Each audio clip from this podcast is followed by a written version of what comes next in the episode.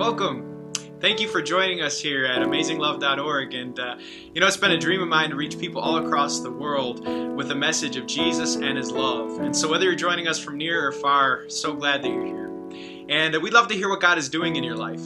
So, if He's blessed you by this ministry, please email us at impact at amazinglove at gmail.com. If you'd like to support this ministry and make sermons like this possible every week ongoing, please go to amazinglove.org and go to our giving tab. But now may God bless you. May He guide you. May He speak into your life and direct you all through the power of His love. Thank you. I feel happy. Isn't that great? I love being happy. Anyone else happy today? Is it the sun? Is it spring? I don't even know, but it is going to be a good thing. So, and, and I hope that the happiest parts of today are actually going to happen during this message as we hear from God. So, uh, with that, um, wanted to talk a little bit more about leadership. We're diving right back in. And uh, we actually uncovered something two weeks prior uh, that little kids maybe aren't the best leaders. That little kids have some developing to do in order to gain the traits necessary to be leaders. And this is true, especially for what we're going to talk about today. Today, we're talking about self control. And here again, kids have uh, ways to go, and so do adults, by the way, and, and where it is to lead to self control and what it is to have self control. I wanted to share with you an example of this. Uh, just uh, wanted to prove my point through a video clip.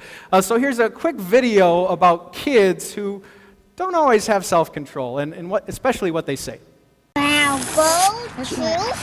My dad has a go to. My dad has diabetes. Honey, look at the size of him. Bigger than you. They weigh about 2,000 pounds. What about you, Mom? How much do you weigh? What are you going to be on your next birthday? A duck. A duck? I don't want a bicycle. I want lipstick. Oh, you wanted lipstick, not a bicycle? Cool. What is it? It's a thing. Oh boy, nothing like those things. Uh, give me a C. C. Give me an A. A. Give me a T. T. What does that spell? Dog. No. Can you say, I broke a dozen I will get down on mommy's carpet? on mommy's carpet. And now who has to clean it up? You. Uh, no, I'd rather have the one that hasn't been eaten.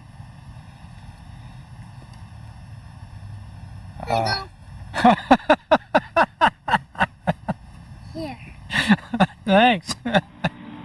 And so you get the point, right? I mean, it's the, it's the kid who should have said thank you for the bicycle, but I wanted lipstick. It's the kid who heard, I don't want the, the cupcake without frosting, but with frosting, but he couldn't control himself, could he? Before he handed it over, he ate that frosting, didn't he? Um, this is what we see in kids. But is it what we see in adults?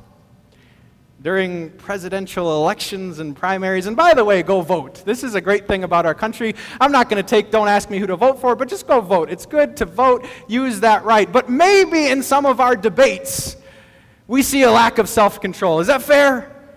Maybe in some of the reactions to the primaries, we see a, a lack of self control. Is that fair? And maybe this isn't just a problem for people outside or on videos or running for president. Maybe it's even with us. And let me ask you, when's the last time you suffered from foot and mouth syndrome? You know what foot and mouth syndrome is, right? It's asking the wrong question at the wrong time. It's asking or saying the wrong statement at the wrong time. And, and, if you can relate to this at all, if maybe even thought of this this past week, this is not a new problem. In fact, we can actually take solace in the fact that this has been a problem for ages. I consider a, a Bible passage that proves this. Uh, there's a brother named James who wrote this about our, our, our speech and how we can't control our speech. Uh, look what James says. He says, All kinds of animals, birds, reptiles, and creatures of the sea are being tamed and have been tamed by man. And it's incredible, isn't it? We, we do that with dolphins, if you've ever been to the Shedd. Uh, with dogs, they can sit. With cats, kind of.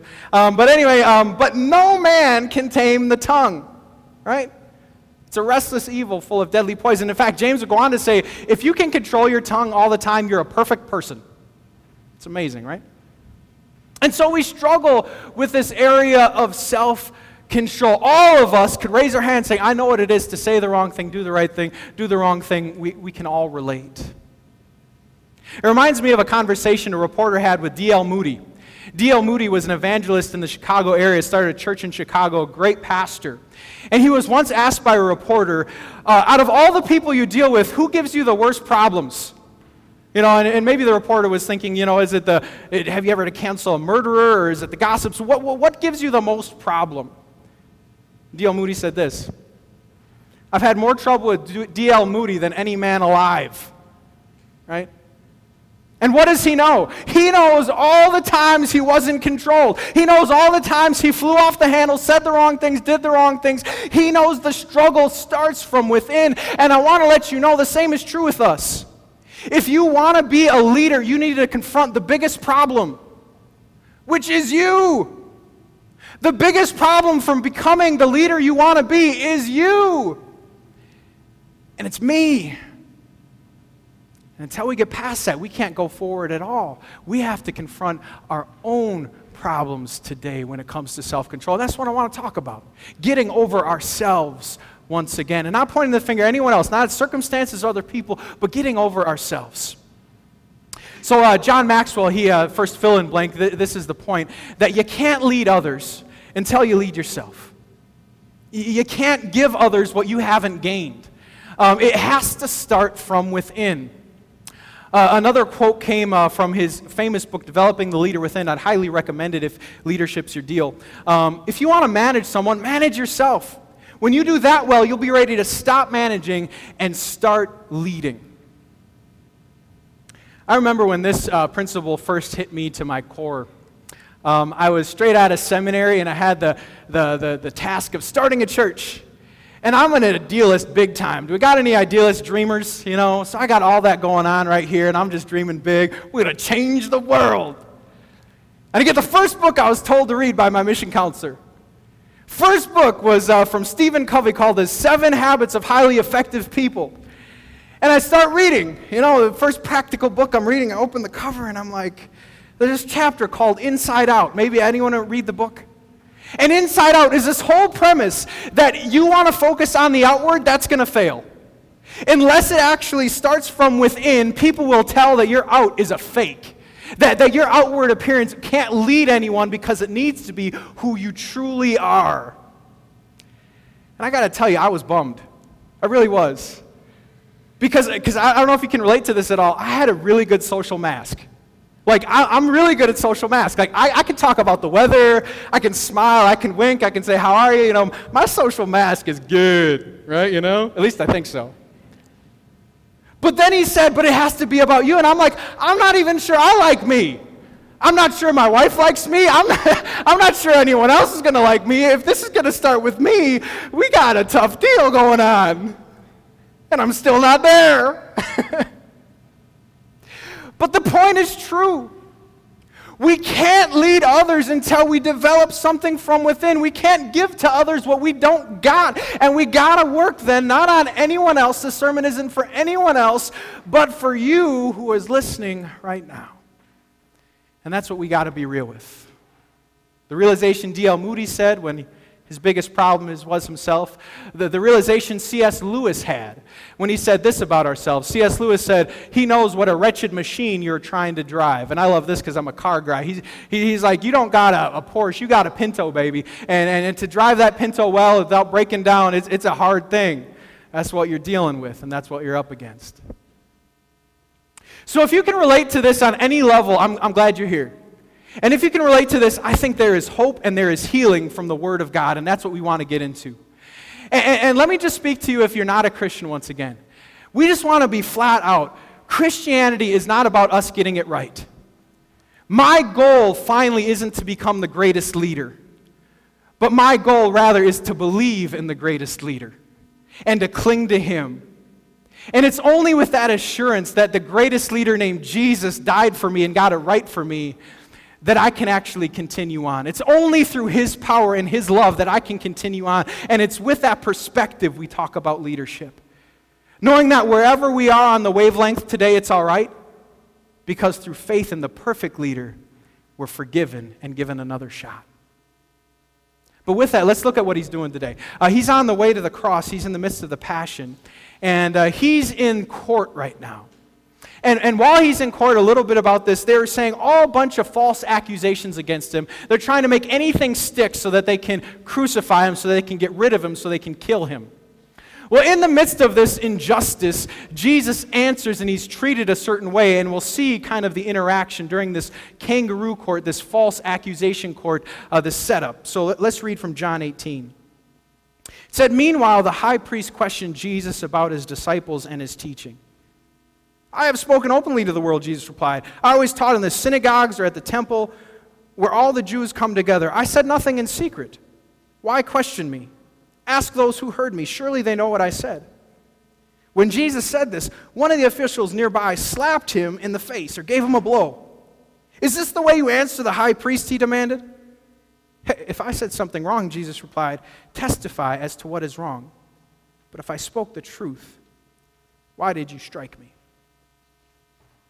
Can you imagine the King of Kings being treated so unfairly and not striking back and not speaking back? The incredible self control under unfair circumstances, under the, the, the worst oppression, and, and yet he keeps it all together. This is what we want to learn from. This is what we hope to be by God's grace. Let's continue. Um, so it's no uh, question that I'm a movie buff and I, I love certain movies. And uh, every now and then I love a good revenge story. And maybe I shouldn't even admit that, you know, but there, there's something satisfying about a revenge story, which is why one of the satisfying movies that I've ever watched uh, was this movie, The Count of Monte Cristo. Has anyone ever read this? Seen this? The movie was so good they made a book out of it. Um, this is my bad joke. And uh, anyway, it's the story of Edmond Dantes. And Edmond Dantes, this guy right here, was a sailor, and he was about to get married to the love of his life until the enemy blew it all up. The enemy accused him of being a traitor. And because that accusation came through and was believed, he is then sent to spend life in prison at the Chateau d'If which is the worst of the worst circumstances, not treated well there. It looks like Alcatraz to me. But anyway, um, he's spent there to spend the rest of his life, life in prison, all because of the enemy who screwed things up for him. The enemy who would also take his love interest and marry her and, and blow up his career, blow up his romance, everything. Now, that could have been the way the story ended with him just dying, rotting in the Chateau d'If, but it's not how it ended, is it? And what is so satisfying about this movie is how he meticulously plans and acquires his revenge. So he gets out of prison, he has an escape plan, and he exacts revenge on this guy. What does he do? Blows up his career, blows up his business plan, just like what happened to him. What does he do with the romantic interest? Takes her back blows up the relationship so that it doesn't go well. And so, what's satisfying because I'm a base person, is the revenge involved and how it comes through. And why is revenge satisfying? Let's just be real. I think it's so satisfying because we have an innate sense of justice. We have an innate sense that if, if something wrong happens, there should be consequences. If I'm hurt, something should happen. We have this innate sense that, that, that, that wrong shouldn't be tolerated. Now, as I consider the story of Jesus, I wonder what if Jesus was more like Edmond Dantes? For example, let's look at verse 22. What, what is the, the, the height of what he's dealing with here? At, at least in this portion, it says, When Jesus said this, one of the officials nearby slapped him in the face. Now, as we know Jesus, is there anything in you that wants to see Jesus slap him back? Is there anything in you that wants to see him use his authority and get him back? I wonder what would it look like if, if Jesus was more like Edmond Dantes? I mean, go through the passion. As we consider the story, what if when he was in the garden, instead of telling Peter he could call down legions, he did it? And then the angels just terrified him and just wiped him out, right? What if when he was on trial, he's like, You're kidding me? These stories don't make sense. This isn't even logical. And he got out of it because of his brilliance.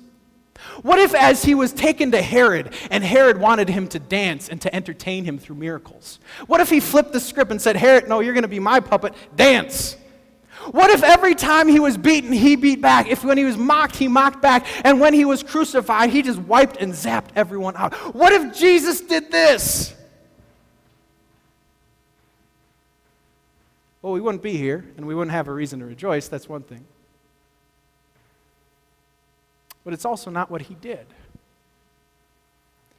But I wonder how much of his passion was not doing what he felt innately maybe he should do? How much of his passion and suffering was overcoming the temptation to get back when he definitely could? How much did he struggle with that? And this is what we know finally as I bring up the example. I'm leading to a point that finally self control is doing the opposite of what you feel. According to his humanity, did Jesus know the injustice of that slap? According to his humanity, did he know the injustice of what all was going on during the Passion? He definitely did, and he felt that. But what he did out of self control was the opposite of what he felt. So now in our lives, how much do you operate by this? Feelings? I don't need to raise a hands, but how much would you internally say, I am driven by my emotion? Emotion, my friends, is a tricky thing. And emotions lie, and emotions tell you a story that may not be the truth or may not be the right thing to do. I was reading more about this uh, through John Maxwell, who is setting up the dichotomy of being emotionally driven or character driven. And he had different things to say of if you're driven by emotions, this is what's going to happen. If you're driven by emotions, here are some things. Um, the first thing is this that first you'll feel good and then you do right. So you're having a good day, the sun is shining, you feel all rosy. Then maybe I can go and do what I know I should do because I feel good first. They're convenience driven. It's in my way, I can do it, so why don't I do it? It's right here anyway. Um, emotion driven, you ask, What are my rights?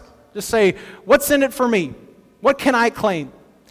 And finally, quit when problems arise because if the emotions are there, the awkwardness of a problem, the pain of the problem gets you away from what the solution is. Whereas character driven, let's look at the other side of the coin. Character driven people can do this they can first do right, then feel good under discipline. They can also be driven by commitment rather than how they're feeling about it, that they agreed to do something. They ask, What are my responsibilities? and they're held accountable. That's okay for character driven people. And finally, they continue even when it's hard. Even when it doesn't feel good, if there's awkwardness involved into it, they say, I'm sticking in because that's what I was called to do.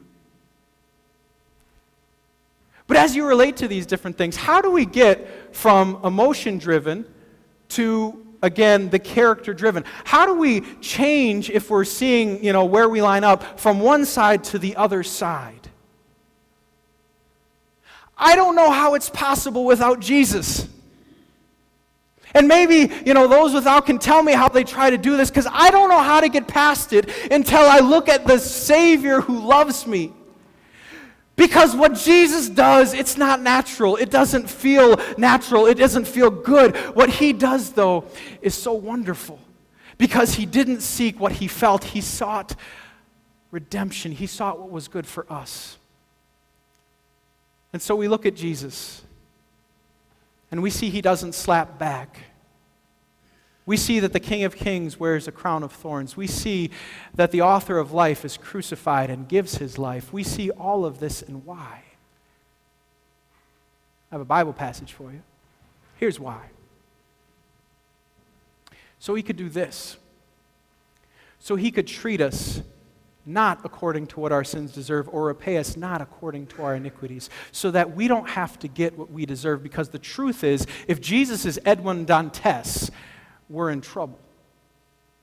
The truth is, if we're um, the ones who, who again, uh, beat Jesus, we're the ones who mocked him, we're the ones who are accountable for his death, and if he gets revenge, we are in trouble.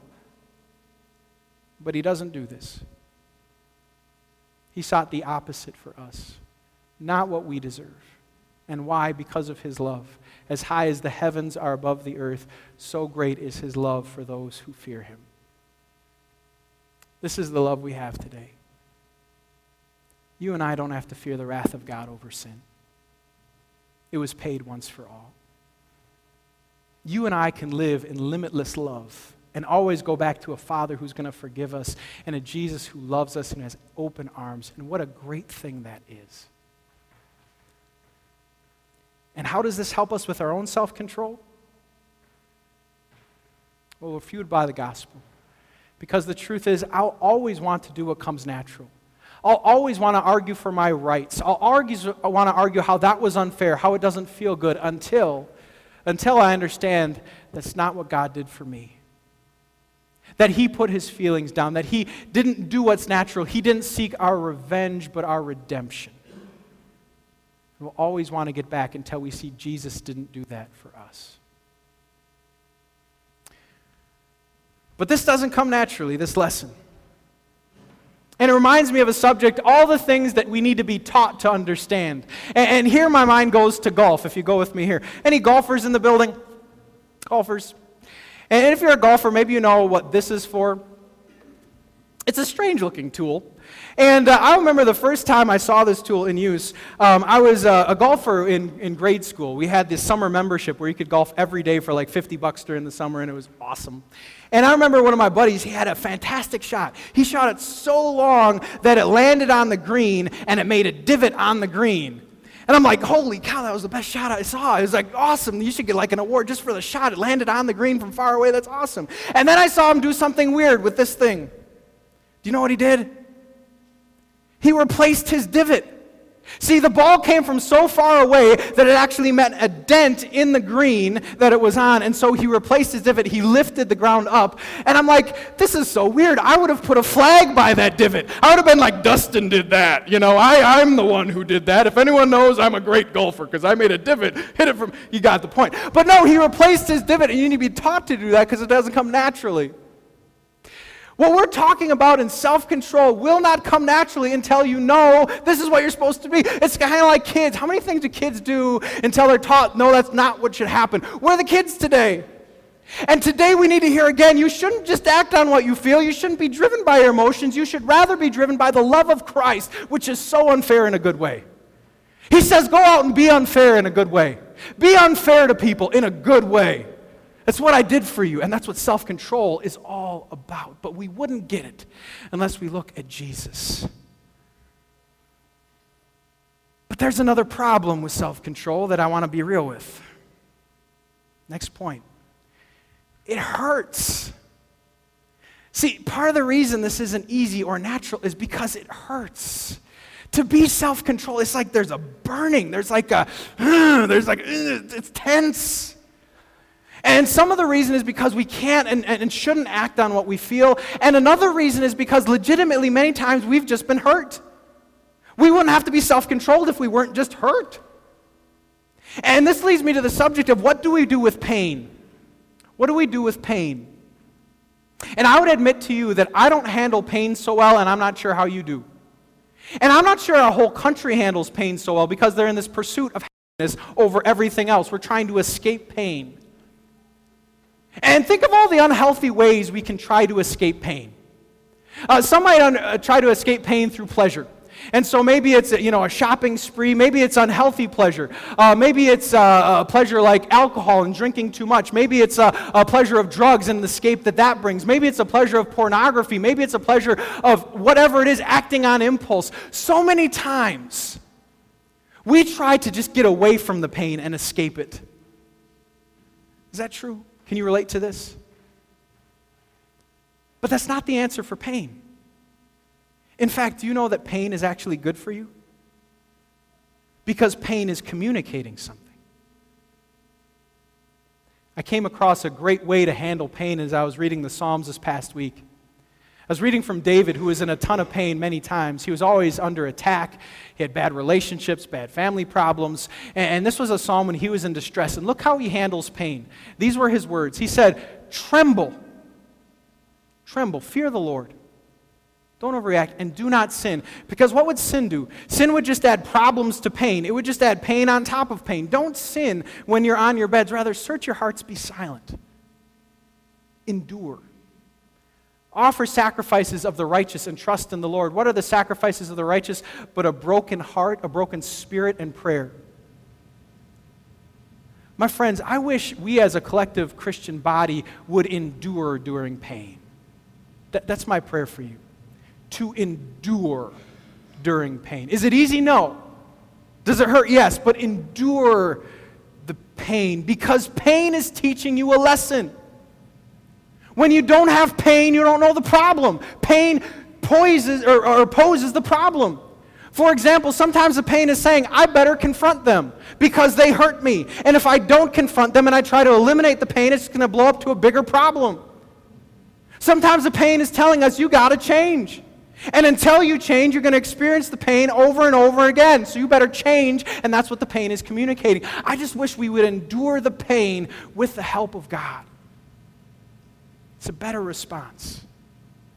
It's what leads us to self control. But a final point as we close today. And the final point is that I don't think this is the first time Jesus held it all together. In fact, I know it's not the first time Jesus held it all together. If you look at his ministry, many times he was with disciples who were just let's be honest, idiots. Uh, they didn't know what was going on, they didn't get it right, and he didn't fly off the handle. He was with Pharisees who got the whole religion thing wrong, and he keeps it all under control. He, he's with uh, people in his hometown who want to kill him, and he keeps it all under control. He doesn't fly off the handle. And, and what I see is this isn't the first time he was self controlled, it was a pattern. And so the final point about self control learning from Jesus is this self control is developed in the slow cooker, not the microwave it comes over time. Reminds me of a great sandwich I had. Went to the French market downtown Chicago, place called Lily Q's. That was a great beef sandwich. I don't know how long they cooked it, but I could tell it was slow cooked. Good stuff. And what is it about that, that food that is slow cooked, that is so good, that is so tender, that is so juicy, that is so awesome? The same is true with good character. It's a slow process. Reminds me of uh, sports, and I'm missing football. I'm jonesing for football here. Uh, reminds me of uh, this catch. Anyone remember this catch? And you might say, well, that just happened in an instant. He was immortalized in an instant. And last year, if you had him on your fantasy team, man, you had a good team. Anyway, but um, Odell Beckham Jr., he, he may have caught that in an instant, but he developed the technique over time. Do you know that that day he was practicing one handed catches in the end zone? That day he was practicing so that if that would happen, he could actually do it. It didn't come overnight, he was developing and working on it over time. The same is true for who you and I want to be in the Lord. You can't wake up tomorrow be completely different, but you can develop it over time by the power of God. Back to John Maxwell. he was saying that when it comes to gifts and talents, they're so often given. Gifts and talents are given, they just are in an instant by the Lord. But character, character is a choice. If you meet someone who is good, who is kind, who is patient, you know they slow cooked that baby. And you know the good essence they're giving is because they've been slow cooking for a while. They didn't just wake up that way. What if we chose to be the same? What if we said there were some habits I want to develop today? This is what I would propose to you. A couple more quotes Bad habits, what we want to develop or get away from, are easy to develop and hard to live with, whereas good habits, they're hard to develop and it will take time, but they sure are easy to live with. And so let me ask you, what are the habits you're choosing to develop? It's one thing to go out and say, I'm going to exercise or eat healthy, but, Church of God, what do we want to be? Let's be like Jesus. Let's continue to ask that the Spirit would so work in us so that we could be self controlled. So that we don't just say whatever comes to mind, or we don't just act on how we're feeling. Rather, we act with a conscientious decision to be like Jesus. And with that, let me pray for you and let us ask God's help to do this. We pray. Heavenly Father, we confess all the times we haven't been under control, and we confess how lost we'd be without you. Thank you that Jesus stood in our place and that he was self controlled and collected for all the times we couldn't be. Thank you for forgiveness. Now fill us with your spirit, which is a spirit of power and self control, and continue to conform us to your likeness. In Jesus' name, amen. Please stand.